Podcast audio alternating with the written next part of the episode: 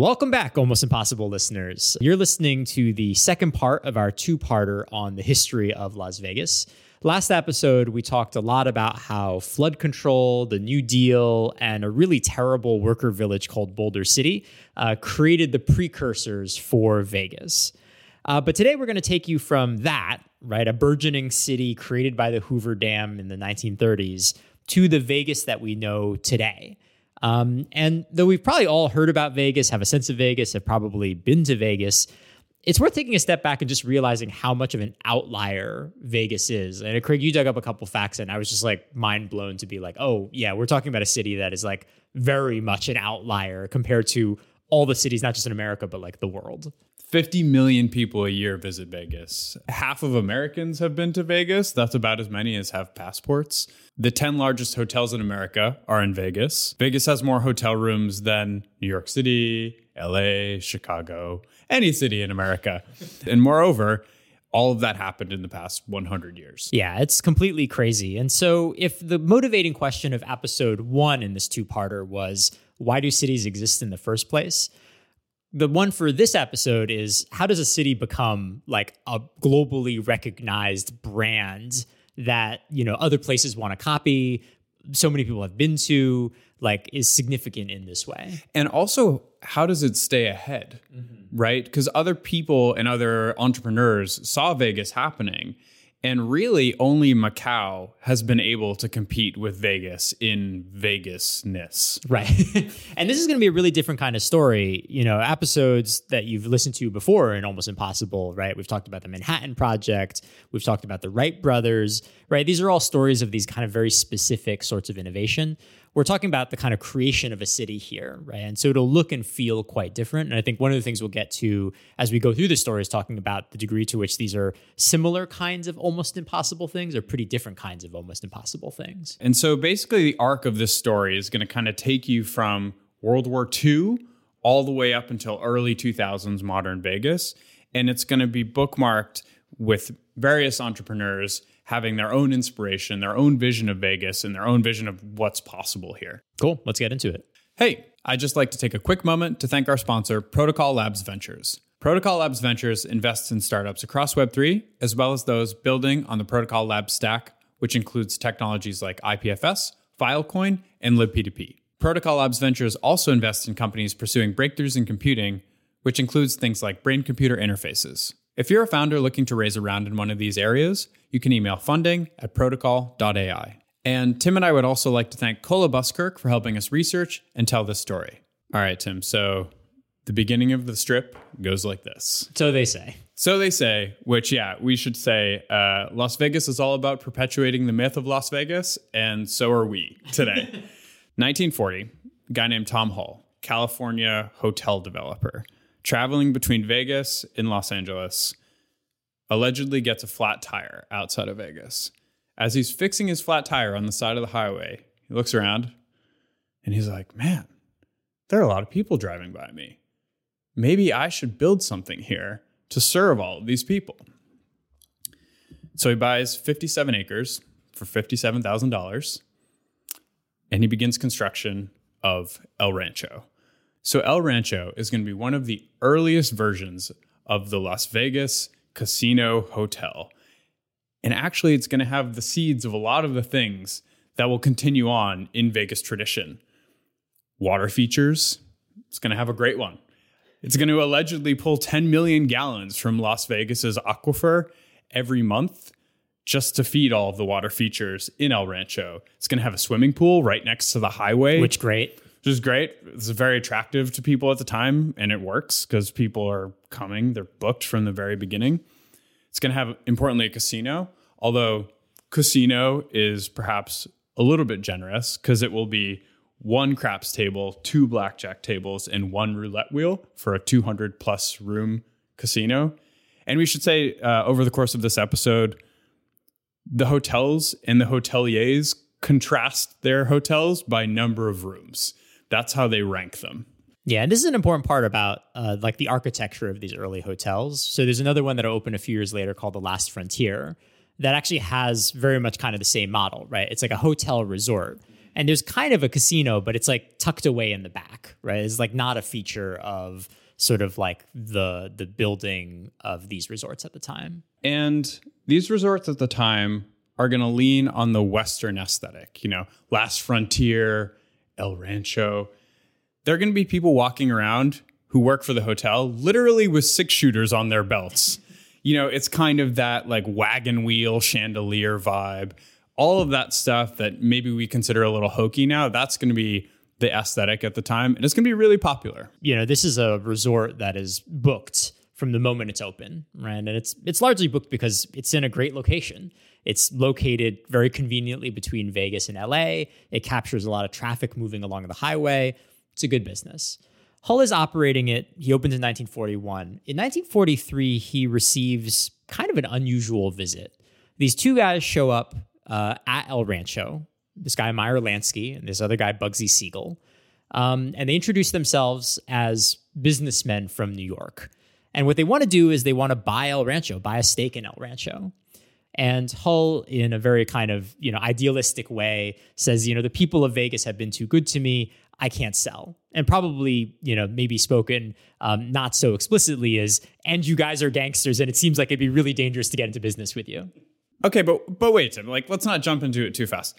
Why are mobsters even showing up in Vegas and trying to buy hotels or at least a stake in the hotel in the 40s? Yeah. So this is actually, you're right, completely weird, right? Lansky and Siegel could have been doing all sorts of other criminal stuff in New York, but they went out of their way to jump into their car, take what appears to be a cross country road trip to just visit this kind of middling roadside casino. Yeah. So, to understand why, you have to understand a little bit about how the war, which is happening now, it's the 1940s, is shaping not just the legit economy, right? So, for example, Nellis Air Force Base opens up around Vegas uh, in this period. Um, the war economy is, you know, bringing a lot of sort of economic activity to places like Vegas. Um, but you also have to understand how the war is shaping the illegit economy as well. So Meyer Lansky and Bugsy Siegel, to give a little background about them, they run one of the most sort of active, most violent smuggling gangs in New York. They made their fortune during Prohibition, moving alcohol across the border. Um, and with the end of Prohibition, um, they got into the narcotics business, right? You're good at smuggling one thing, so just try smuggling another thing, right? Sort of a crime logic. And at the time, a lot of the trade in narcotics moved east west, right? So you'd have a lot of drugs coming in from across the Atlantic, from Europe into New York. Uh, and you also have a lot of activity in East Asia as well, right? Drugs moving out of East Asia and then coming in through the West Coast. And so for Siegel and Lansky, this is great business for them. They're already based in New York. They have all the connects on the waterfront. Why wouldn't you want to get into the narcotics business? But World War II really changes the game if you happen to be in the mob, right? Suddenly there's battleships there's submarines operating in the Atlantic. Uh, the government is a lot more careful about security on the waterfront than they used to be. So, trade, the supply chain of narcotics is interrupted. And so, Lansky and Siegel start looking for alternatives, right? They got to keep moving drugs in order to make money. And so, slowly, what starts to happen is that the movement of these illicit goods shifts from east to west um, to north to south, right? They start moving across the US Mexico border, right? Um, and one of the reasons that they're in Vegas is that you draw the sort of Venn diagram of crime, and you're like, well, Vegas is a great stopping point. It's not far from the border, and also it's pretty close to LA and connected by highway, right? The highways that the Hoover Dam helped create. Okay, but just to be clear, they do the gambling thing too. So in the 40s, Nevada is going to legalize horse betting, and Lansky's going to start the preeminent wire service for managing all of these bets. And in a short period of time, he'll be extorting about $25,000 a week from these casinos to run this bookmaking service. And I think gambling is sort of interesting when you think about the illicit economy because there's the front end, right? Which is gambling's a great business. And around this time, I think one of the important things is that sort of so called legitimate money, investors, don't really want to get into the gambling business. They don't want to invest in casinos. And so the mob has a good time getting in here because they're kind of the only game in town. But it's also the back office of gambling, which is really of interest to the mob as well.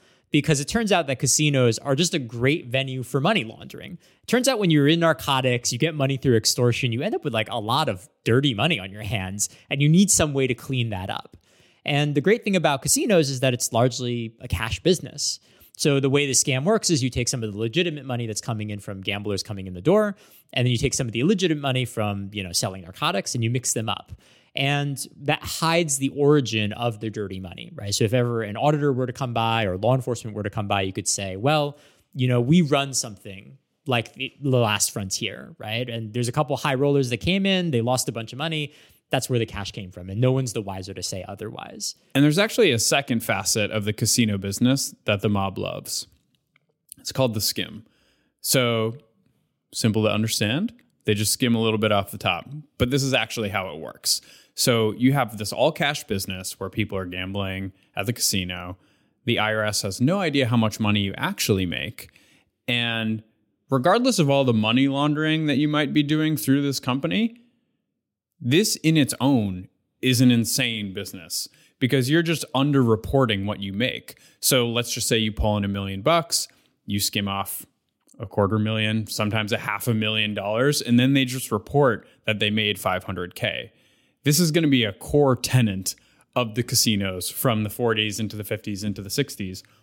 It will later create problems for people when they buy casinos because you'll buy a casino in 1960, say you made this amount of money, which is like 5x what they claimed to make in 1959 and the IRS is like, "What? What are you doing? How is this possible? Show me your books and your due diligence." And you're like, I don't know. Yeah. And so you can clearly see Vegas is very attractive for a couple reasons. And it's in part because the legalization of gambling creates an enterprise which is essentially like a platform for organized crime operations, right? You can use it to skim, you can use it to money launder. It's a great place situated to run narcotics, right? Like all these things make it a great, great place. And one of the reasons why, you know, Lansky and Siegel, who could be doing crimes in Brooklyn or whatever, like willing to drive all this way out just to see this guy running a motel effectively by the side of the highway in Vegas. And so what they're going to do over the next few years is keep coming back over and over and over. And they start acquiring more and more stakes in various sort of businesses around Vegas, right? So they take a stake in the last frontier and they've been operating for a little while and they start to think, okay, so what would happen if we built a casino of our own? But wait so- a sec, wait, wait, wait, wait, wait. Before we go into this, we are now going to introduce one of the most important figures in 20th century Las Vegas basically, if you ever hit a point on the Las Vegas pop quiz, who is the person that did X anything? The answer is Kirk Kerkorian. and this is where we're going to introduce him to our story. Yeah, that's a good reminder. Okay, so let's back up. Like, so tell us who Kirk Kerkorian is. You should also tell us like why he's even related to what these mob guys are doing. Kirk Kerkorian, born 1917, Fresno, California. He's the son of a raisin entrepreneur by the time World War II happens, he's going to be flying planes back and forth across the Atlantic, actually for the Canadian Air Force. And his love of flying will continue through the 40s as he goes on to refurbish and then resell planes. He's going to be based in LA, and part of his business is going to be running a charter airline. One of his early customers Bugsy Siegel flying to back and forth to Las Vegas for the weekend. So we'll pause on the Kerkorian story there. But remember this guy because he's going to be around for a long time. Yeah, he's going to be around a lot. Yeah. All right. So, like I was saying, uh, the mob really pretty soon after kind of starting to take stakes in casinos and resorts and hotels in Vegas, um, pretty starts soon starts shifting to the idea of building their own from scratch. And there's a couple of reasons for this, right? Uh, the first one is most of the kind of motels, hotels, casinos in Vegas at the time are kind of small operations. And so, almost for keeping up appearances, it becomes necessary to make them bigger. Reason for this is if you're doing money laundering, right? You have a tiny, small casino. It will have to report that it's making millions and millions and millions of dollars in cash, even with the skim. And after a certain point, you know, that kind of facade is hard to maintain, right? So you almost need a, a front operation that can match the reported earnings that you say you're making. Right. Super key. Second one is that it's operationally better to vertically integrate, right? If you're investing in all these existing businesses, there's guys you got to push out, you have to manage through them. It's just not as good of a business, right? And so if you can vertically integrate from end to end, make it part of your criminal enterprise, way more efficient. Yep. Now, this will lead to really a period of kind of expanded growth. A lot of casinos will get set up in the time, but we want to focus for a little moment on um, maybe the sort of crown jewel of the New York Syndicate's building spree in Vegas, which is a casino that's called the Flamingo. So Siegel uh, will be interviewed during the construction process, and they'll ask him, like, you know, what's your vision for this resort? And Siegel will be quoted as saying, the Flamingo is going to be the goddamn biggest, fanciest gaming casino and hotel you bastards ever seen in your whole lives. And even in modern terms, the way it's described is it's ridiculous. It's totally over the top. It's um, it's 105 rooms. So again, like we're evaluating all of these hotels by the number of rooms. 105 rooms. It will be budgeted at a million. That budget will quickly expand to two, three, four. It'll eventually end up at six and a half million. This is in the 1940s. They're building a six and a half million dollar hotel in the middle of the desert with 105 rooms. It will have uh, golf, tennis, pool, uh, stables for horses, water feature, like all good casinos course, yeah, in Vegas will have a water feature. And for a brief period, they actually tried to fly to the Middle East and get flamingos for the Flamingo Hotel. Unfortunately, a couple of them died in transit. That didn't end up happening. Yeah. And the mob ultimately is on board, but they're getting worried as this thing progresses, right? Quoted at a million, it's running five, six million. It's like also not meeting the, the deadlines on when they want to open. And uh, Lansky gets a lot of pressure from the other investors, right? Other crime syndicates that have put money into this thing. And Lansky, you know, who is childhood friends with Siegel, they go way, way back. Um, basically persuades them to hold off and say, stick with us. When this thing opens, it's going to be a huge success. Except it's not. Yeah. Yeah, they're going to have a tough go. So, December 1946, it opens. It's not really even finished. Some of the Hollywood guests that they thought were going to get to go end up not going because it turns out Siegel and William Randolph Hearst, the LA Times, have a little beef. And Hearst essentially bullies slash blackmails some of those folks into not going, saying he's going to run negative press against them if they show up. Uh, not only is the party just like not really the success they want it to be, they lose a ton of money, like 300 grand in a couple weeks. And pretty soon, Siegel is going to have to resort to actually some innovations in Las Vegas money making strategies, which will include cheap buffets, bingo, prize drawings, all of which are kind of new in the scene uh, to try and make money. But it's not going to be enough. This thing is losing money, which is not what the mob wanted. And as so often happens in the mob business, when you lose a lot of their money and you skim a lot of their money, you get killed. so Siegel in 1947 is shot in Hollywood. 20 minutes later, Lansky's lieutenants come in and they take over the Flamingo, and it continues to be run as a, a sort of mob front operation. Um, but sort of Siegel's involvement in the project is over. Let's situate where we are in history. The war has ended. We're in the 1950s now.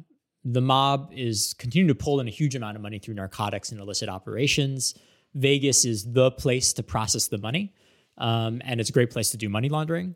And they've led to this huge kind of growth and building spree in Vegas.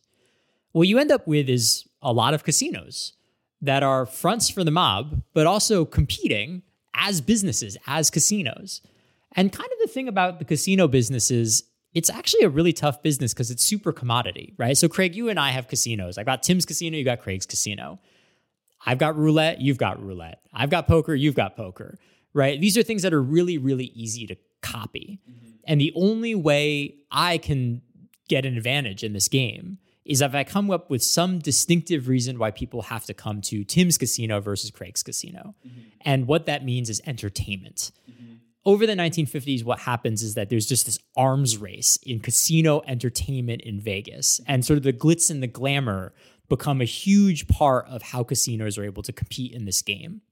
And everything gets turned into a form of entertainment. And when Tim says everything, he means absolutely everything and anything. To call back to episode one, Los Alamos, the invention of the atomic bomb, there would be a Nevada test site about 100 miles away from Vegas. They would do the detonations there. you could see the mushroom cloud in Vegas. Vegas would capitalize on this as a marketing event, create a Miss Atomic Bomb contest at certain hotels. I don't know how they managed to pull this off, but it somehow works. People like want to get close to nuclear explosions to watch them. Yeah, totally. One of the best artifacts from this period is that the Las Vegas Chamber of Commerce actually prints a little calendar that has the bomb test dates on the calendar, which are like these are like military tests, but Vegas in true style is like, and you can get a great view of it on top of Craig's casino. totally. This is also the era in which Vegas invents the Vegas residency, right? There's nuclear bomb tests happening nearby. But look, like I can put a sky deck on top of my casino. Craig's casino can put a sky deck on top of his casino. The advantage of being able to advertise, you know, Miss Atomic Bomb, very, very limited. All right, so next bit of competition. What we need to do is I'm going to bring someone that Craig can't get. And if I have a lock on that person for a period of time, that's a reason for gamblers to come to my casino versus his casino. So the one that really kicks this off is in January 1960, the Sands hosts a three week sort of quote unquote summit meeting that brings one of the biggest singers of the time, Frank Sinatra, and the Rat Pack. Um, and they end up having this kind of thing where they sing, they perform, but they also just kind of hang around in the Sands. And this becomes a huge, huge kind of selling point for the Sands. It's a cultural flashpoint and is a major inspiration. Um, this is eventually the model that other casinos will use. So during this period, um, Elvis will start appearing. Liberace in this period will begin his 40 year run residency in Vegas. Um, this is really the moment in which you know the kind of secret weapon in casino competition is getting the celeb to show up and really kind of selling that as the distinctive part of ultimately the casino experience. People are there to gamble. And so now we have an interesting point in American history where maybe Vegas is the coolest place in the states. Like it's the place to see and be seen, which maybe previously it was like New York or maybe it was LA. And the thing about that is you start attracting certain types of people when you are then perceived as the cool place to be. Well, and to drill this point in, I mean, this is basically like, again, the mob has gotten this ball rolling down the hill. But on a certain level, if you're the mob, where this is all going is not great for you you've basically created a gigantic cultural bug light that is just attracting all sorts of different new people into the ecosystem of Vegas, right? The city is no longer as controllable as it used to be. And in some cases, you will attract a very, very big bug. Yeah. Unfortunately, sometimes the very biggest bug a man named Howard Hughes. you, have probably heard about Howard Hughes. Yeah, right? totally. He's like uh, he's in that movie, The Aviator. Yeah, exactly. He's yeah. Leonardo DiCaprio plays him in The Aviator. I did not see it. Me neither. I haven't seen it. That didn't make the research cut for this episode.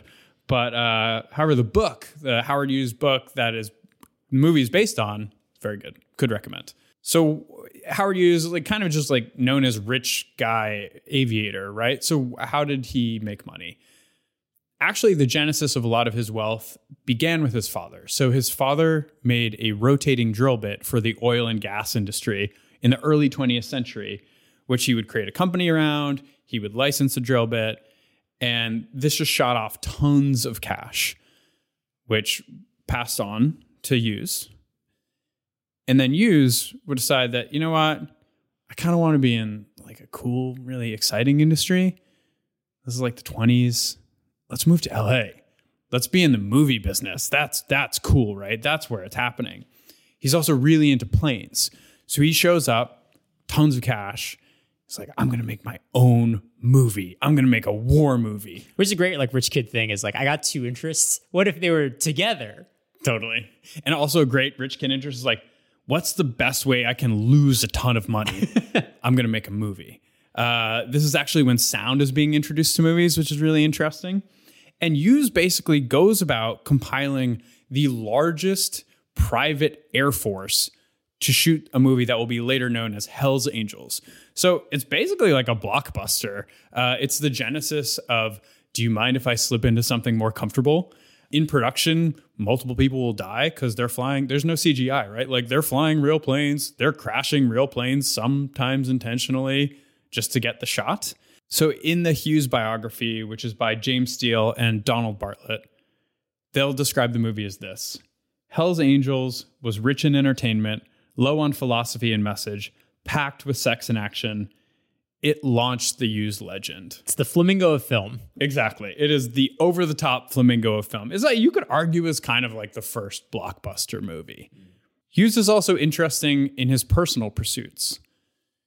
He'll become a world record setting pilot. And because he's a rich guy with lots of money, he'll then go and start commissioning planes. Pre World War II, he approaches Lockheed to commission a plane that can fly across the US without stopping. They'll start sketching it out. It'll be known as the Constellation. It won't get built during World War II. After the war effort, though, they actually make a bunch of these planes. Some of them end up in Europe, some are in the States. A couple of them crash. They're just like scraps as far as most people are concerned. Like insurance is going to write it off. And then this guy goes around and he starts buying the scraps. He starts putting the scraps together. And now it's a working plane. And this guy tries to then sell the plane back to Howard Hughes. Hey, Tim, I'll give you one guess who this guy is. Is it Kirk Kerkorian? Yes. Yeah. He's back. He's trying to sell Howard Hughes design planes back to Howard Hughes. Uh, and Howard Hughes actually, this will be very characteristic. He will try and stretch the negotiations out to a ridiculous extent. Kerkorian will meet with him three, four, five times.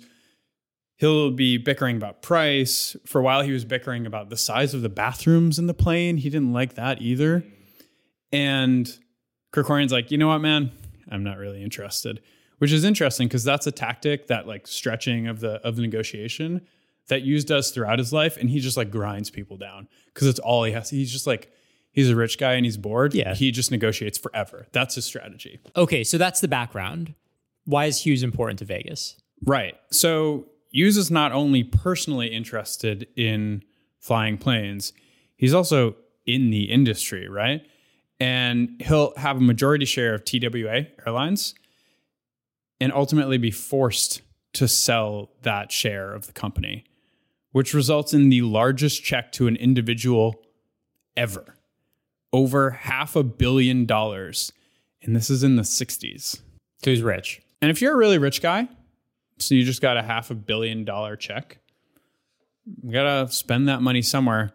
But first, you don't want to pay taxes on it, and that's his whole deal. so That's important. That's important. Yeah, it's like it's this the age old story of California having high taxes dates back or to this time, if not way before. Uh, he will bring his kind of brain trust together as they figure out how he's going to dodge these taxes. California is going to lobby against him, saying, pay these taxes now. Hughes, who had lived in Los Angeles this entire time, will say, I'm a Texan and I always will be. And California's like, no. and so he pays some of, some of the bill, uh, but to basically transition all of this wealth into assets that he won't have to pay taxes on because it won't be holding as cash, he decides to get into the real estate game in Las Vegas. Las Vegas, yeah. And I think it's important, as we said, this big bug light has now been shown. It's this like radiating from Vegas. It's glitz, it's glamour, it's celebrities, right? If you are a reclusive millionaire playboy who can't stay in California anywhere because, you know, the income taxes are too bad and you have kind of noped out of Hollywood, Vegas is the next best place to go. So, portentously, Thanksgiving week, Sunday, November 27th, 1966, at 4 a.m., Hughes and his crew show up and they move into the top floor of the Desert Inn Hotel and Casino. Like we've been talking about this time, if you're in a hotel or casino in Vegas at this time, the mob has a stake. And the Desert Inn is one of the long standing cornerstones of sort of the mob's kind of operation uh, in Vegas. One of the principal owners is this guy, Moe Dalitz, who has been operating in Vegas for years and years and years. Um, and he's credited with being kind of a good businessman. He's a casino guy. And the headaches immediately start, right? It's Thanksgiving week. Um, this is a big time for the casino. There's a lot of money coming in. And this weirdo millionaire has just moved into the top floor, the best suite in your hotel. Not just the best suite, the entire top floor. Right. All of the rooms The on the top floor. yeah, exactly. And this is like the worst possible time for a weird, reclusive millionaire to show up at your hotel, right? Hughes at this point is quite eccentric. He is not leaving his rooms very much. This is like the worst possible customer. You need the big rollers in there during the holiday weeks, going out there, buying stuff, going to the casino, Gambling. gambling, if you will. this guy is just weirdly taking over the top floor of your hotel. Dalitz goes and they negotiate with Hughes's people to say, okay, you guys can stay, but please, please, please just be out by Christmas. Like, I'm begging you. Hughes just stays. And ultimately, Dalitz says, okay, you guys have got to go, right? And Hughes counteroffers by saying, how about I buy the entire Desert Inn? This is like a big re- deal for a couple reasons. The first one is Hughes knows that he's negotiating with the mob. He does not give a shit about that, right? And I think is a great kind of indicator about like what's going on here, right? Um, the background to some of this is that the mob is really under pressure at this point. Dalitzis himself has been um, indicted on tax evasion at this point. Um, and you know this really marks a period where the mob's kind of grip on Vegas is failing a little bit because they're under so much sort of sustained pressure by the federal government. The second one is that Hughes represents a very different kind of money getting into the game, right? This is not narcotics money, it's not skim money, it's not extortion money. It's just vast generational wealth driven by like oil and gas money Yeah. and that this money is the kind of money that's going to start flowing into Vegas. You know, we said at the very beginning, in the early days, no one really wanted to touch casinos except for the mob. So it was easy for the mob to get involved. We're now a couple decades on and the norms are changing and people recognize that casinos are a great business. And so Hughes is kind of a signal of a new era, which is that he's bringing a different kind of money to the strip. The third reason is Hughes in it, he's in it for the love of the game, right? He came to Vegas mostly because it's glamorous, not because it's a great place to launder money. Um, and I think that also represents a very different kind of way of thinking about what the strip is even for and what all these hotels and resorts are doing. And to give you a sense of just how much Hughes is excited about Vegas, over the course of his time there, which actually doesn't end up being that much, just a few years, he will spend $300 million buying real estate in Las Vegas. So you got to kind of feel for Moe Dalitz at this point, right? This guy has been in Vegas for a long time. He's known as being a good business guy. He's obviously like a member of organized crime, but his real asset is the fact that he's just a great operations guy. He just knows how to run a casino. Hughes has basically just waved his golden wiener around and basically said, I don't know anything about casinos, but how about you sell me the casino? And he will initiate the Howard Hughes deal making strategy. Right. Which is that Hughes, again, is in it for the love of the game. He's not in it for the business. He has absolutely no pressure, having been just cut this check for a half billion dollars. And Hughes drags this negotiation on and on and on. And again, you kind of feel for the mob because they're just at the table being like, I've got so much pressure. I've got this huge headache. I'm just trying to run this business. Can we get this deal done? All the while, Hughes is doing some really weird stuff in Vegas. So famously, he really told his aides that he really loved this flavor of Baskin Robbins banana nut ice cream. Uh, his aides went out to go get it for him, only to discover that Baskin Robbins had discontinued the flavor, and so they they cornered the market on banana nut, and they acquired something on the order of 350 gallons of this ice cream, only to discover that Hughes was no longer interested in the banana nut ice cream. He at the time is like watching movies late into the night, and he buys a TV station to make sure that he can see the movies that he wants. Um, you really get the sense that after years and years of kind of the city being operated under you know, criminal, but quite sort of constr- conservative, kind of on the line sort of business making, right? A new kind of insane capital is just entering this system. And Hughes is just throwing money left and right and left and right. With no desire to really turn a profit on anything, but tremendous desire to control everything and kind of meddle in whatever's happening in Las Vegas in the 60s. Okay. The mob settles. They got to get out of town. it's just not that great anymore. And so they ultimately sell the Desert Inn. Hughes pays a pittance, 13.2 million, a tiny bit of his budget. And he turns to his aides and says, Do you guys got any more of these toys? I want more. That's a quote. That's a literal That's a quote. little quote. Yeah.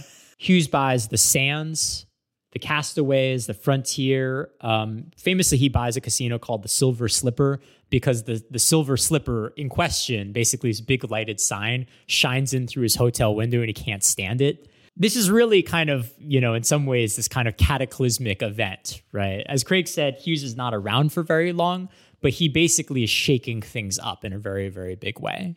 So we told you to keep an eye on Kirk Kerkorian. He's going to become a much bigger part of the story from here onwards. Um, and all this while, right, he's been working on planes. He's been flying Bugsy Siegel, right? He's been trying to sell planes to Hughes. Um, by this point, he's kind of a mid level um, operator in Vegas.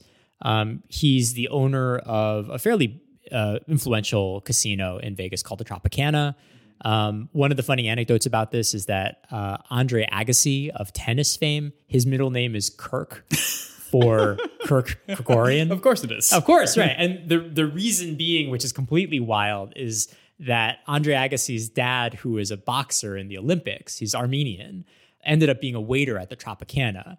And Kerkorian, who's also Armenian, uh, met him there and they formed a lifelong bond. Yeah. Guys everywhere. The guys absolutely everywhere. Yeah. Anyways, we introduce Kerkorian again, not because of his relationship to Andre Agassi, though that is pretty interesting. Yeah. We introduce him because at this time he's about to make a really big move and build a hotel called the International. He had purchased the Tropicana to like pre-train his staff for the International where they'll later work which is going to be a thousand room hotel. Right. So 10 times bigger than the Flamingo. Way, way, way bigger. And this kind of presages a lot of the Las Vegas we're going to see when you think about Vegas as conference destination. Like a hotel that big, that's engineered for this type of thing. Howard Hughes finds out about this when Kerkorian is planning for it. And Howard Hughes announces his own bigger hotel idea hoping that he's just going to wash out the market and anyone who wanted to back Kerkorian is going to pull out because they're like, uh, Vegas doesn't have enough traffic to support all of this hotel. But Kerkorian pushes on and he, he gets some money together. He builds a hotel. Howard Hughes doesn't really do anything. He doesn't ship the hotel. All he really wants to do is kind of block Kerkorian and, and maintain his kingship in uh, in Las Vegas. But uh, he'll eventually leave in, in short order anyway. Yeah, weirdly, he's scared away by the hydrogen bomb, actually. Yeah. So there's a test bombing that happens in 1968, not far from Vegas. He freaks out. Yeah. He's basically like, I don't want to live close to these bombs. He famously is like, I also don't want to live close to these unions, these minorities, this competition that I'm he's facing. He's not a great guy. yeah, yeah. He's very kind of thin skinned. Uh, and so he he picks up and leaves. He leaves the scene. And so Kerkorian will build the international, and it's going to be pretty successful. This sets up an interesting dynamic because now we have sort of like infrastructure to support a growing Vegas, right? What I would say is it's got modern Vegas scale. It's huge, right? You can hold big conventions in it. Lots and lots of people from all around the country can show up. Yeah. But it's not modern Vegas in terms of entertainment, right? It's still based on personalities you come to the international because you want to see Vegas. It's not yes a place that you go to in its own right. Mm-hmm. The other really influential hotel during this time is classically Caesar's Palace. Uh, importantly, without an apostrophe. Yeah, why is that? If it were Caesar apostrophe S, Caesar's Palace, that would assume that there's only one Caesar and it is their palace. Jay Sarno, the creator, was not about that. Caesar's Palace is where everyone's a Caesar. And that's like pretty cheeseball. But it's on the horrible. other hand, it's it's awful. Okay, I just really it's awful. But really critical to what we're talking about, right? The era of the 40s and 50s is a very kind of like exclusive Hollywood kind of entertainment, right? You know, you had like these elite celebrities. Hughes is in town, right? Like one of the richest people in the world.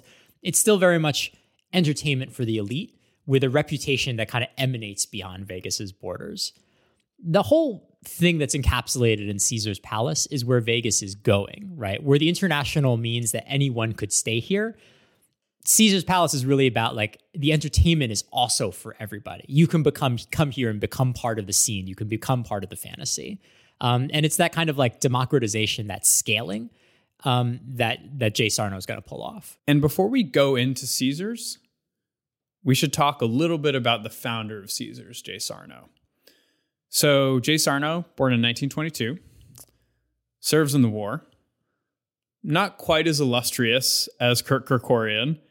He ends up in Australia and not really on the front lines. He, more importantly, has a few side hustles going on where pilots would bring in alcohol, liquor, uh, and he would just sell it to Marines on the base. You're not supposed to do that. Yeah, I I don't think you're supposed to do that. Um, funny anecdote is he also had the mechanics working for him in his little side hustle, where he would uh, slip them a little booze, and they would grab him a spare part here and there.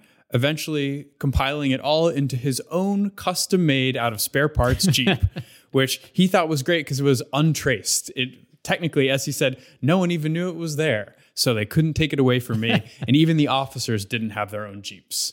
So that's Jay Sarno. After the war, he decides to get into development. He'll start building these cabana hotels, one of which is actually still in existence in Palo Alto. And if you take a look at the photos of it, it looks just like Caesar's, hmm. which is kind of amazing. it's like the the precursor Greco-Roman style big roundabout driveway. They've renovated it, but a lot of the stuff It's is like still clearly there. still like mini Caesars. It's still a mini Caesars. Uh, the Beatles stayed there in the 60s when they played in SF. And this is kind of like early Jay Sarno where he's he's trying things out. He's painting and creating a fantasy for people in absolutely like a non-gender appropriate way today. He would essentially have talent auditions for the women that worked at his hotel. So you can kind of imagine this guy's vibe. He's a creepy dude. But anyway, the Cabana hotels are the early ideas that Jay Sarno will then like stretch out to create Caesars. He'll visit in the 60s. As with every generation of Vegas entrepreneur, he'll look around and be like, this place is a dump. I'm going to make it better. And he has the idea to make Caesars. So he needs to get some land. He, of course, goes to Kirk Kerkorian. Kirk Kerkorian's got your land, bro. Uh, he raises some money, unfortunately, from Jimmy Hoffa and the Teamsters Union. So, although Sarno will represent kind of a pivot to modern Vegas in some ways, in other ways, there'll still be kind of uh, illegal financing moves going on. There'll be the skim. Uh, you know, Sarno will have people placed via the Teamsters Union into the operations of the casino. However, we should talk about why Caesars was so amazing and wild. So a good place to start here is the opening party for Caesar's Palace. So Jay Sarno fully intended to go over the top with everything about Caesars, and the opening night was not going to be an exception. You know, this guy had gone to Rome to visit St. Peter's, and that's how he designed the entrance to the hotel. He was like, "Oh, this is great. Bernini totally had it figured." and it's actually funny if you look at the photos. They're like, oh, "I, I can kind of see." enough. No, I mean, I can at least see the inspiration. And then la- later on, Steve Wynn will be like, "Oh wow, Sarno really figured out how to make something really cheap look fancy." Yeah. But anyway, so with this Caesar's opening night, Sarno had so many crazy ideas. Many of them were terrible. One of them was he had heard that uh, Roman emperors sacrificed live animals at important occasions. And so Sarno pitches his team. He's like, all right, guys, what we're going to do is in the main restaurant, we're going to have a big pool. It's a little classic water Sure. feature. Yeah, big water feature. Yeah, yeah. But it's not just a pool, it's a pool full of piranhas. And at the opening ceremony, we're going to put a live pig into the pool, and the piranhas are just going to eat it right in front of everyone.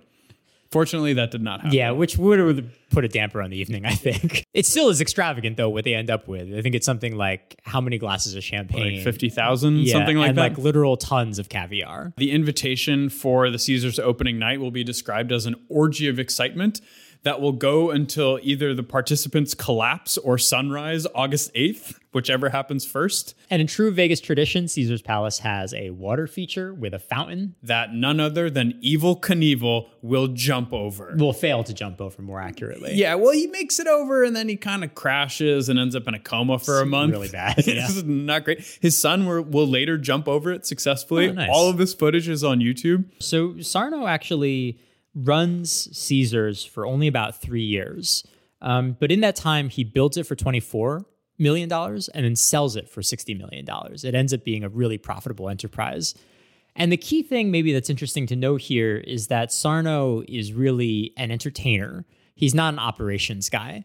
There's these great stories about Caesar's Palace about to open up, and like the floors aren't ready. A bunch of the rooms have like like the, the suites that the high rollers are going to stay in just don't have furniture in them, and they're rushing to get the furniture in before people show up. Um, and he's ultimately pushed out of Caesar's Palace because he's kind of incompetent and ultimately is under investigation by the FBI. But it doesn't stop him, right? He moves on to build a resort called Circus Circus. In pushing more middle market than Caesars, Circus Circus is literally a circus casino. There are animals walking around. There are trapeze artists next to the slot machines. It's a literal circus. You'll have to pay to get in, because the business model is pure casino. There's not even a hotel there. And actually one of the funny anecdotes about about that cover charge essentially is that at the time in Vegas, poker chips were considered currency like around town. And so guests from the hotel would pay their taxi cab drivers, for example, in a chip. And then the uh, cab driver would show up at Circus Circus and be like, okay, I want to gamble. And they're like, yeah, give me two bucks to get in. And it's just like, what? What are you talking about? What? And so it was just another example of Sarno diverging massively from the norm and kind of predicting some of the entertainment that people will want in Vegas when you look at things like Treasure Island and then like all the other more family friendly, middle of the road casinos. Right. Circus Circus fails. Yeah. uh, it turns out that people don't want to gamble with literal elephants walking around them. It's like a, not a good gambling experience. Um, Sarno, at the end of his life, is planning a hotel resort that he calls Grandissimo. If you look at Grandissimo, it is basically the Bellagio. Doesn't achieve it. He dies before that happens. So Sarno will continually gamble everything to try and build these mega resorts. Uh, he was also a personally an insane gambler, a massive consumer of food and alcohol dies at a young age, doesn't complete Grandissimo, but his mark on Vegas is massive. You know, he understood what people wanted to a larger extent than almost anyone else. We're in the 1970s and 80s now. The mob influence has declined quite a bit, right? And this thing that they started, right? These casinos just competing with one another has given rise to something that's really, really different from where it got started, right? it is now much bigger, right? There's Kerkorian style operations that are 10 times bigger than Siegel ever dreamed of, right? Um, there is crazy immersive entertainment that Sarno is kind of working on, but operationally unable to complete. And, you know, it's almost like a kind of dial, right? Like Vegas is kind of like tuning in to what's going to work, what model is going to work in the future. And it really needs to figure this out fast because what happens in the 1970s and 80s also is that other cities around the country are looking at Vegas and saying, wow, gambling is a great way to build up my city really, really, really quickly. And so I'm going to legalize gambling too. So, this kind of unique edge that sort of Vegas had it for a period of time, which was basically this is the only place in the country you can have legal gambling. It's got all of this like, you know, fantasy and, um, you know, pop culture relevance um, is kind of in decline. And Vegas at the turn of the 1990s, right, is kind of looking for its next move. So, what's the solution to this competition, right? It's no longer Tim's Casino, Craig's Casino. It's Atlantic City versus Vegas. It's Vegas versus every other city that wants in on what Vegas has been able to unlock over the last few decades. And the solution turns out to be Sarno, right? The idea that basically Vegas is willing to spend more money than anyone else on pure extravagance and pure fantasy that no one's ever going to be able to catch up. And so while Sarno dies, you know, ultimately not living out his dreams of getting Circus Circus to work or the Grandissimo to work, it's a dream that kind of echoes on and inspires a new group of entrepreneurs. But why didn't it work out for Sarno? I think we can just see like the proof is in the pudding as he clearly was not an operator in managing his casinos. He was also incredibly distracted. They were filming a James Bond movie in Vegas at the time he was there, and he focused his energy on getting a bit part in the movie. He's actually there. He's in one of the James Bond movies with Sean Connery. he's really, I mean, I think in some ways he's kind of high on his own supply, right? Like that he's like, he's in it and he's he's clearly a visionary. He's able to get the money and get these things to work. But like he's in it for the love of the game in the same way that Howard Hughes is in for the love of the game, right? And at the end of the day, these businesses are actually quite good as long as you pay attention to the unit economics of running the casino, running the hotel, doing all the entertainment. Jay Sarno does not care about this. He's literally gambling with the house money at other casinos. He's under indictment. He's betting on the golf course. He's a disaster. He's a disaster. yeah. um, One of the greatest anecdotes I love about this is a guy by the name of Steve Wynn, who we're going to talk about. Um, he was actually at the Caesars opening. And he tells this story about how he's checking into his room at the hotel and there's a guy in the hotel on opening night installing like a, a, shower curtain rod so you can actually even use the shower. And on the way out, the guy's like, well, at least your toilet works, right? This is all almost Sarno is like almost pure showmanship. Uh, everything else is kind of by the wayside. It's kind of a mess as a business. And it's shocking how much he pulls off. But anyway, let's get to the point. Let's Steve Wynn. So Steve Wynn is going to represent a massive transition for Vegas He's the guy that pulls together the showmanship of Sarno, the vision of Sarno, with the operational capabilities of a much more modern CEO entrepreneur to actually make a profit out of this place. And as to mention, Steve Wynn was in Vegas from a very, very early age. So he's just a student, I think, at Penn when he visits the, the Caesars opening party. He comes back, he gets in the game by buying some land off Howard Hughes, not Kirk Kerkorian this time. Though at this time he is a tennis partner to Kirk, Kerkorian. Yeah, yeah, yeah. Like let's not be confused. Kirk Kerkorian is still everywhere. He's still friends. I think he calls him Stevie because uh-huh. um, he Kerkorian at the time was probably like sixty years old already. And Wynn buys this piece of land off of Howard Hughes. It's a strange piece of land. It's a strip right next to Caesars. He ends up flipping it to Caesars, which gives him the first amount of real capital in his life. And his next step is to actually start buying up some of the oldest kind of brands, the most neglected sort of casinos that are in Vegas. So he makes his name taking over uh, the Golden Nugget, which is a name that you probably heard us mention a while back in the episode, right? This is one that kind of opened up during the, the mob era. And he really builds his reputation there as an operator. So he discovers when he takes over the Golden Nugget that everything is super corrupt, right? Basically, like everybody's taking uh, a little bit of the action. Essentially, everybody is doing um, the the skim at every single layer of the business. And so he's able to turn the Golden Nugget into a really highly profitable enterprise by sort of ruthlessly squeezing it operationally and eliminating a lot of kind of the the sort of like culture of operations that had existed around a lot of these casinos, which dates back to the 1930s, 40s, and, and 50s. Eventually, Steve Wynn will leave Vegas and move to Atlantic City, where he's going to try his hand there. So this is again when Vegas is kind of in the doldrums in competition with Atlantic City. It's unclear how this is going to play out, right? Atlantic City is close to New York. Who knows? In a different alternate history, maybe that's the spot. He won't last there too long. Eventually, he will move back to Vegas where he takes bigger swings. His recap of the time there is super interesting. He basically sums it up as Atlantic City wasn't willing to invest in the infrastructure like Vegas was with the airport, the conference center, the highways, all of that stuff doesn't happen. So he packs his bags and goes back to Vegas. And so now Steve Wynn is back with the Mirage. So a few things about the Mirage. The Mirage is 3,000 rooms. So now we are about uh, three times as large as the International and 30 times as large as the Flamingo. It is a $600 million investment, the largest that has been done to date.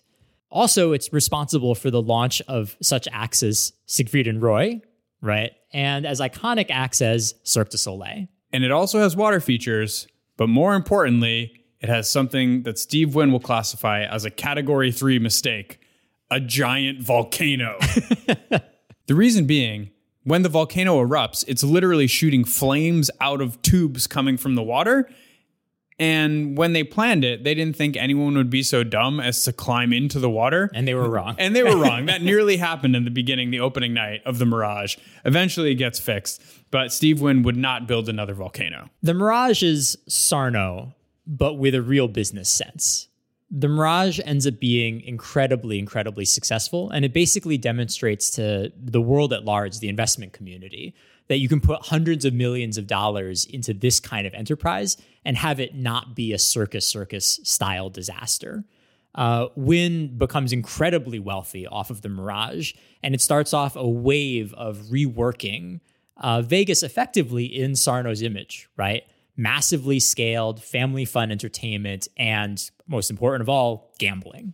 In 93, he'll open Treasure Island, which is a $450 million investment. And it effectively is the Pirates of the Caribbean ride from Disney World turned into a gigantic casino that you can also bring your family to. Similarly, incredibly expensive. And perhaps the most symbolic of this era is in 93, later in 93, October 93, Wynn will host a big party to demolish the Dunes Hotel. Wynn spends $1.5 million to demolish it and another million in fireworks to make it a real show. it's a public event. It's a public event, yeah. The Dunes is demolished and it's replaced by the Bellagio, which, as we said earlier, is kind of Sarno's dream of the Grandissimo Hotel, uh, really realized. Now, this is even bigger. The Bellagio is $1.6 billion as an investment, similarly, 3,000 rooms and over 100,000 square feet of gaming space. And perhaps the pinnacle of the Bellagio, the thing you all may have seen at the Bellagio, is the Bellagio water fountain. It is the ideal version, it is the platonic Las Vegas water feature. Yeah. What started in El Rancho becomes the Bellagio fountain. 1,200 nozzles, over 4,000 lights submerged underwater, five miles of piping, allegedly enough electrical wire to run between Las Vegas and LA. And at any given point, there are 17,000 gallons of water in the air shot out from the Bellagio water fountain. What I love about the Bellagio fountain is that it literally represents in hydrokinetics uh, what Vegas's strategy has become right? How do you win in a world where everybody has gambling and gambling is legal? Well, you're just willing to spend more than anyone else. Like the money is the moat. You're willing to engage in extravagance that no one else is willing to, and basically allows you to stay ahead of the competition, right? Vegas is Vegas because it's Vegas. Like the brand is so strong and so distinctive, and that it's the only place in the world you can go to see things like the Bellagio fountain. At the turn of the 21st century, Wynn is riding high, right? This is no longer Siegel's town. This is no longer Hughes's town. This is Wynn's city. He's had huge success. He's built the Mirage. He's built uh, Treasure Island. He's built the Bellagio. They've all been massive, massive successes. And he's riding the wave. Um, Vegas is, you know, sort of back on top um, against all of its competition. Atlantic City is kind of falling by the wayside this is a great time for for Steve Wynn. But what's interesting is that while Steve Wynn is king of Vegas now, the things he's had to do in order to get there is making him incredibly vulnerable, right? When you raise two two plus billion dollars to build one casino, you got to raise that money from somewhere. And during this period, what's happening is that Vegas is sort of becoming a financial asset like any other global financial asset, which is to say that it's exposed to the capital markets. Wynn is now not just his own operator, right? He's no longer someone in in the Hughes vision, right? Of just like I just happen to be super wealthy and I'm building these fantasy casinos. He has to answer to Wall Street guys. He's got to answer to international capital. Um, and this is going to come to bite Wynn. So there's a great kind of infamous meeting where uh, Steve Wynn is trying to sell a bunch of his Wall Street backers on the dream of musicals being the powerhouse engine for the next generation of Vegas. And you could imagine if like a traditional Wall Street analyst was trying to sell this to other analysts, you know, you'd have a nice financial model. You'd say, well, looking at comparatives on Broadway, you know, this is the average TAM and this is why we should do this business. Steve Wynn just basically brings in a stereo, plays the songs from the musical, sways along with the music, and sings along with the music, and expects that to sell them. Does not work. Does not work. Um, and kind of his excesses will come to bite him. There's a period of time where Wynn's share price is down, um, and it creates an opening ultimately for Kirk Kerkorian to come in and make an offer at 83 years old. At 83 years old, still kicking. Um, the epilogue of what is a long period of negotiation is that Kirk Kerkorian, at the age of 83, uh, purchases Wynn's interests in Mirage and merges it with his MGM. There's a few aspects to that deal which are important. One of them is a uh, the non compete is removed, so Wynn almost immediately turns around and builds the Wynn Resort in Vegas. Um, and the other one is that Wynn himself, right, not one to kind of miss a chance to be the front man, has to announce the deal. Anyways, we want to give this epilogue to Steve Wynn, right? We could have ended the story at him being kind of king of Vegas, but we want to end it here because it's a real signal of how much the Vegas enterprise has become subject to like international flows of capital, right? That we're a long way off from the era of Siegel, we're a long way off from the era of Howard Hughes, which is independent operator, cash from probably pretty shady like places, um, making their own call as they see fit.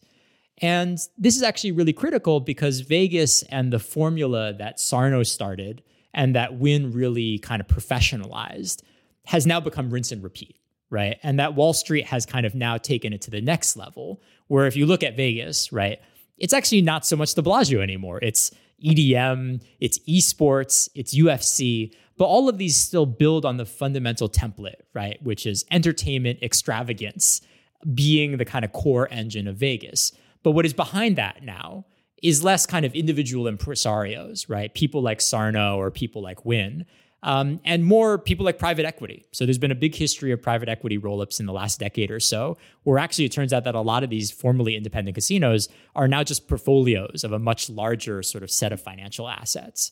And that's really interesting, right? That it took successive generations, right?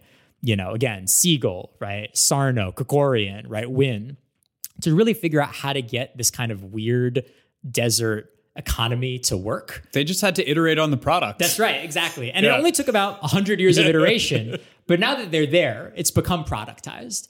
And sort of what you see is that that product is now in other places around the world, right? So famously, like other major gambling destinations, um, you know, Macau, um, Singapore, right? These are all places that have actually like been part of this ecosystem, and a lot of Vegas's expertise now kind of backed with sort of international business in the form of Wall Street uh, are now exporting Vegas to the entire world.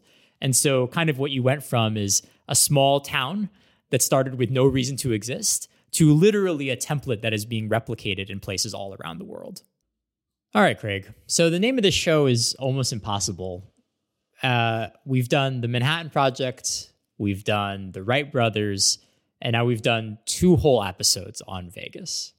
Um, is this an almost impossible thing? If so, why? Honestly, it was really, really impressive what they pulled off. Totally. Yeah. I yeah. mean, to think about basically, you know, like the beginning part of the century, right? There being 13 people there. Yeah. And like kind of there not being a reason for a city to be there to what you have in Vegas today. Yeah. That does seem genuinely almost impossible to pull off in yeah. the sense of like if you intentionally tried to do it, right? Like, eh, you know, in 1903, you were like, I'm going to build this crazy city in the desert it would be it would be almost impossible, right? It would be probably just impossible, straight up. What's so interesting about it is how they chain together this like Walt Disney World fantasy, but because they kept doing it with like just a little bit bigger, just a little bit bigger, just a little bit bigger, they ended up with this thing where it's like kind of you know the pot's boiling and no one notices mm-hmm. and everyone just kind of I, and we did talk about wall street being a little bit critical but they're still hearing out steve wynn right it's kind of insane that we're all now bought into this being okay. Right, right. Well, and that's the thing that we just like accept it as a feature of the American landscape, right? Like I think if you like started a list of like what's like the most American stuff, Right. You'd probably at the top of the list, I don't know, be like stuff around DC, you know, like, oh, the White House or yeah. like a Declaration of Independence. But I think pretty soon after you get to like Vegas, right? It's just like this completely improbable thing is now just like part of like the cultural landscape of the US. For sure. Well, let's use, I mean, like, let's use the Manhattan Project and Wright Brothers as kind of like two poles, yeah. right? Like, do you think like Vegas is similar to any of these things or are they just like totally different, right? I think we're just evaluating such different types of pro- like mm-hmm. we we zoomed in right on specific projects mm-hmm. for the earlier episodes. Yeah. And now when if you think about episode 3 and 4, you know, Hoover Dam and the Strip, as this this biggest this bigger thing. Where I mean, the thing that comes to mind actually for me is like Silicon Valley mm-hmm. or an entire like an ind- like the building of an industry. How does one build an industry? That's right. Yeah. That's what kind of makes Vegas sort of an interesting category here, right? Is like we could talk about like, I mean, the Hoover Dam, right? Like that's like, that's like, I mean, mega project, right? Like very much kind of like in the vein. And I think, yeah, maybe that's a really interesting way of thinking about it is like the Vegas story is actually a Vegas is like, it's the story of like a, the maturity of a kind of way of doing business, right? And like, for example, we could have done that with the Wright brothers, but we only took the Wright brothers' initial slice. right. This is almost like if we did an almost possible episode about like the history of aviation Yeah. or something like that, where you'd really get to see like, oh, well, you got the Wright brothers, and then you got Hughes, and then you got, you know, and, and then so on and so forth, right? Um, and so it's almost like we're almost talking about like almost impossible projects as like Vegas is really the story of like a series of almost impossible things, right? Happening in succession. So let's talk a little bit about like could you repeat this and like the kinds of people that are involved in doing this? Right? Because like you know i think we joked on the last uh, episode like imagining like orville wright trying to start el rancho is like just a silly idea. Right? Um, and i think it's like sort of interesting to think about like the types of personalities that you need to do city almost impossible projects versus like a plain impossible project. Yeah. right um, and I think those are actually like really different types of people for sure. Yeah. So what's your take? Well, for one, they're terrible, right? like I think like what's that's what's really interesting is I think like you can ask Vegas allows you to ask the question, how much does it need to be illicit? How much does it need to be um, you know, like the only place in the country where you can do gambling for a period of time to get Vegas style growth so quickly? Right. To basically go from like no one in the early part of the 20th century to millions of people at the end of the end of the 20th century, you sort of maybe need like some pretty ruthless folks uh, who are in it for kind of shady reasons, right? Like, so there's obviously organized crime. They, they kill people. They're like mostly in this business to make lots of illicit money. Um, but also, it's like, you know, Sarno and Wynn are not great guys, right? Like, Wynn is eventually like a bunch of accusations, very legit accusations of sexual abuse come out, and he's he's thrown out of his operation as a result Yep. um, it's these guys that create this uh, reputation for Vegas, right? Like I think what was the cool one of the interesting out, uh, outcomes of episode one, right, in this series, is like Vegas gets its reputation because it's where all these workers want to go to blow off steam, right? But then that kind of like dream, that rep, becomes like something that gets packaged and sold to the rest of America in the 1940s and 50s. And a lot of it is like, hey, this is kind of like what happens in Vegas stays in Vegas. And like, you know, that's all about like image. It's all about like, you know, you know, I think we characterize it as sin in the past, but like, you know, the attractiveness of Vegas for a period of time is like a talent in like building that dream. Um, and you know, that has some neg- very negative consequences for sure. Yeah, I mean, just objectively negative. And it's sort of this like they're role playing for better or worse almost all of these traits, right? Yeah, that's right. And I think that's kind of the interesting thing with like the Hughes and even the Sarno case, right? Is basically like, okay, we're going to create this kind of like competition between casinos. It gives rise to the Rat Pack. But then, like like we said, like the Bug Light, there's people who come who are like sold. They're like, that's the dream that I want, right? And then they're willing to spend huge amounts of money to try to like make it a reality. And so at a certain point, like that kind of like thin sort of like marketing vision becomes like reality. Yeah. And like I think again, like you know, there's this kind of interesting question about like the the skill, if you will, that like allows you to pull this thing off, right? Because I think it's quite different from like a science skill, right? Though I, I think interestingly, it does have kind of these like Wright brother echoes, right? Which is like constant iteration almost. Yeah. yeah, Yeah, I mean, there are all kinds of forks that have gone off. Obviously, in you know this one hour, two hour episode, like we're not covering the entirety of Vegas. Mm-hmm. There are interesting innovations too that happen around casinos, right? So Harrah's, which we didn't really cover in the episode, Harrah's will be the first one to do, sort of do analytics on its gamblers. Yeah. So I think that's the first element that kind of sets the innovators, if you will, of Vegas like apart from some of the other people that we've talked about, right? Like is like they're terrible guys, but their terribleness is kind of also the image that they're selling, Mm-hmm. and their talent is in like building that dream. I think the other one, which is pretty interesting to me, is that like they're really basic. like that's the thing about Steve Wynn that I think is fascinating is like he's just really into musicals, right? And then like this thing with EDM, right? Like I think you were telling me he's basically like, yeah, the kids are into EDM. Yeah. It's what the people want. That's why we're in the business now. I don't really get it, but like that's what it is. Yeah, there's a great interview with him on YouTube. There are actually a bunch of interviews with him on YouTube, and uh, he says exactly that. And I think he says something to the effect of, "In my generation, we wanted to see the show, and in this younger generation, people want to be in the show, which is in effect the like the mega Vegas club." That's right. Yeah. And I think that's like kind of like this like very median taste is also I think something that's characteristic of a lot of the kind of like players that help to bring Vegas to the masses. Yeah. Right. And it's quite different from like like Oppenheimer. Yeah. Right. Oh He's God. like, I'm reading poetry, I'm hanging out in Berkeley. You know, I, I hang out with these like cloistered circles of quantum physicists in Göttingen. Yeah. Right. Like, you know, in some ways, like one of the reasons why Oppenheimer's great for his role is that he's like a total outlier, right? And these guys are really interesting because I think, like, yeah, maybe talent wise, they're outliers in some ways, right? Because they learn how to, they know how to run the casino business. But like in terms of like taste and temperament, they're like really basic. But that's also what makes cities successful. Like their mass appeal. Like New York is mass appeal. Some of the almost impossible projects we've talked about are like you're trying to build this like singular thing that requires you to be kind of a weirdo. Yeah, Like the Wright brothers are like they're kind of weird, definitely. right? But like here you are building a like a singular thing, which is Las Vegas.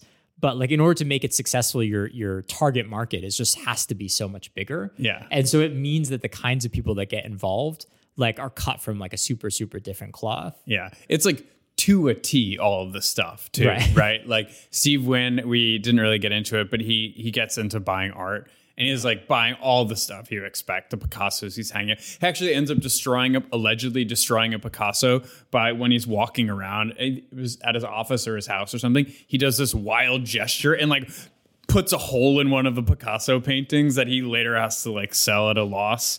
Um, but it's all the, and like you know they have uh you know they have their own yachts. Uh, K- Kerkorian's one of those guys also he's like got a mega yacht right?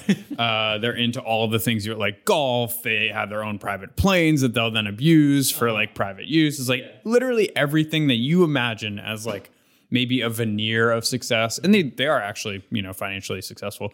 But like that whole look like playbook american median i want this i want to be the caesar mentality Uh-huh. Yeah, yeah. that's all that they're about and i don't think they're faking it No, I don't think so either. Yeah.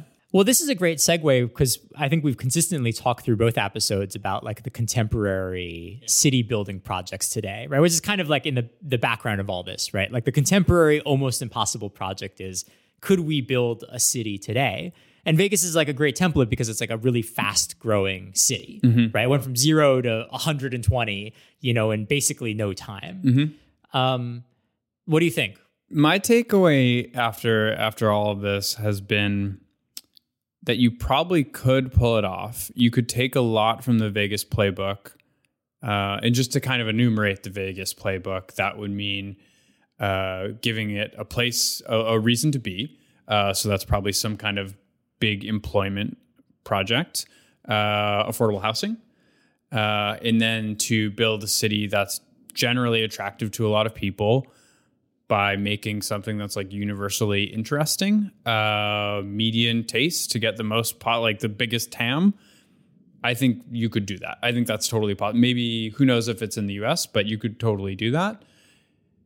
However, given the kind of highbrow, you might say pretentious mentality of a lot of these city projects, I wouldn't bet on many of those building another Vegas. Yeah, I think one of the most interesting things that crossed my radar is like, so there's the city building projects that I'm sure a lot of our listeners are familiar with, right? Like these kind of projects that emerge out of like people who have been in and around the tech sector. Yeah. But there's this really fascinating news story recently where uh, Donald Trump, in a recent speech, announced that like he too really wants to build a set of freedom cities that are essentially like these charter cities. Um, and I'm kind of sitting there, I'm kind of looking at like, yeah, like unfortunately, like let me just say that unfortunately, he may be well more well positioned to build the next Vegas, the next successful, rapidly growing city, because two things. One of them is basic taste, right? And then I think the other one is that like he is building an image which is almost like really critical to like going to an outlier city, right? Like I think one possible thing is like we have all these city building projects. It's possible that like the pointy headed ones will only get cities to like a certain size, right? Like you'll basically have Vegas after or like right at the cusp of World War II. Not bad, you know, like people live there, like they have works, like they live their lives there, they've got jobs there. You know, you have a military base opening up, like it's a great, you know, economic place to be but its ability to kind of create this like outlier black swan city i think requires like a certain set of talents that uh, go beyond right like like just creating like the basics for a city to form right Totally. it's about like the the image and like the hype and like also like in certain level like unless there's a reason for people to be there like the spectacle like to create something that people want to travel to go to so I think the final thing that might be good for us to talk about is like almost like the meta narrative, right? Um, you know, if there's one criticism that I have of how we tell some of the stories on Almost Impossible, is that I think we are very individual focused. We're character focused, right? So we told the story of the Manhattan Project, which is like a city scale project, through Oppenheimer. We tell the story of the Wright brothers, right, which is like these two guys. But it's true that, that those two guys also relied on an aviation culture, a whole set of like weird guys doing like kind of like backyard experiments in flying. And same thing, certainly in the case of a city, right? Like the story we've told is kind of like an elite story, right? Which is like a couple of players who all literally know each other. They all know Kerkorian, Yeah, yeah. right? Is kind of the reason why Vegas is the way that it is. Yeah. Um, and I think it might be worth for us to just talk about, like, particularly as we kind of think about how we want to tell the next episode, which is perhaps this problem X 100. Yeah. Right. Like, do we think that's an accurate way of telling this story? Right? Right. Or, like, how much of it is a simplification? Why is it important to tell the story this way? And if you've got thoughts on that. Yeah, I mean, it's ultimately it's like the great man version of history. Sure. I don't know. Where do you fall in this? Yeah, I think so. The answer, like most historical things, is that like it depends, right? And I think what's really interesting is that in the Vegas case, we have an industry that is so insular that I think for a period of time you can kind of make the argument that like while there's lots and lots of people who will be impacted by what happens, right? There's all these other people living in the city at the time who are working for these hotels and like those stories exist, right? Like it is really incestuous. Sometimes it's incestuous because it's like really criminal. So all these guys are like kind of operating in this like small circle of trust. Um, and not every city works like this, but I do think that at least in the Vegas case, it does seem to genuinely capture something about what's going on, right? Like that for a period of time, one of the richest guys in America is just sitting on the top floor, uh, like of the Desert Inn, doing crazy things, and the whole city is kind of like you know influenced by that. That's not going to be the case in any city, and I think in some ways, like that story becomes harder to tell as Vegas grows and grows and grows. But um, you know, I do think that in the casino case, like it has the city is very unequal, and our narrative reflects that in some ways. Mm-hmm. Yeah. Yeah. So I put a vote in for like, you know, not every city is a great man city, but Vegas might be one of those places where it's not just great, but also like great, terrible men Right, right, are right. kind of like what's building the city. Right. Yeah. I, I would I think I would tend to agree for for some of these like transitionary moments because I would say does Vegas need to exist? You know, we talked about like does the city need to exist? You're like, okay, fine, then we make the Hoover Dam and we have Boulder City and we have some infrastructure and you could imagine a place sustaining itself there. Um but I would argue that without this chain of people who want the glitz and the glamour of Hollywood, but they also want the gambling and they also want the Bellagio for some reason, like without those people wanting to push it forward, I think the average outcome you probably get is something like more like Reno. Mm-hmm. Like you have a gambling place for sure, but do you have the crazy Disney World by default? Like I don't- I'm not convinced. Yeah, that's right. And I think part of it is also that like Vegas has the kind of company town aspect, mm. right? Like obviously in more recent years, it's one of the fastest growing suburban areas in the country. There's like a lot of other industries and things going on in Vegas, right? But this like core initial powerhouse of the city, which Yeah. is gambling, Yeah. right? You know, almost we're almost telling like the story of like an art form in some ways, right? Which is like, how do you get this casino business resort fantasy thing to even work? And like you're saying, I think one of the most interesting aspects of it is that like these guys are almost like they're less ahistorical than tech people. Like tech people were like, we just invented this thing, you know, we call it uh like we call it the convenience store. And people were like, you just reinvented the convenience store. Right. But like here, I think what's so interesting is that like literally like Sarno looks at the flamingo and he's like, you know, he critiques it, right? And like each kind of successive iteration of these gigantic facilities is kind of a direct sort of like response to like this kind of like evolving I hesitate to call it an art form, but certainly like this thing that they're creating. Yeah, Yeah. And, and like the crux of that, which you already mentioned, at least in the image, is tourism, right? Mm-hmm. So it's like the biggest buildings in your city are tourist destinations. Mm-hmm. And so when you think about like how one person impacts the image of a place, when all of these things converge around building a company that is then marketing this place, when it's all optimized towards that one specific thing, you have your like you have your angle as your hotelier, and that is the thing for this whole city. I think that's how it happens. Like that is how Vegas happens. That is specifically how a tourist city happens. But can you run that for a normal city? I don't think so. Yeah, that's right. And I think maybe that's kind of a fun way of reversing it, right? Like we often talk about like great man theory of history as like what's like what's the absolute reality of history? Does it turn on like these incredibly insightful people? You're almost flipping it on its head, which I really like, which is basically like in order for Vegas to work, it has to create like certainly the image of great men but also economically it seems to create like these these figures right? Because you like need the person in the control room to like pull off this completely weird like theatrical tourist disneyfication you know of the city. Um, and like not every city works like that right? Like probably uh, and there are cities i think that you can consider like more multinodal right that like because it relies on a couple different industries or because of the nature of industries like power is kind of like more spread out.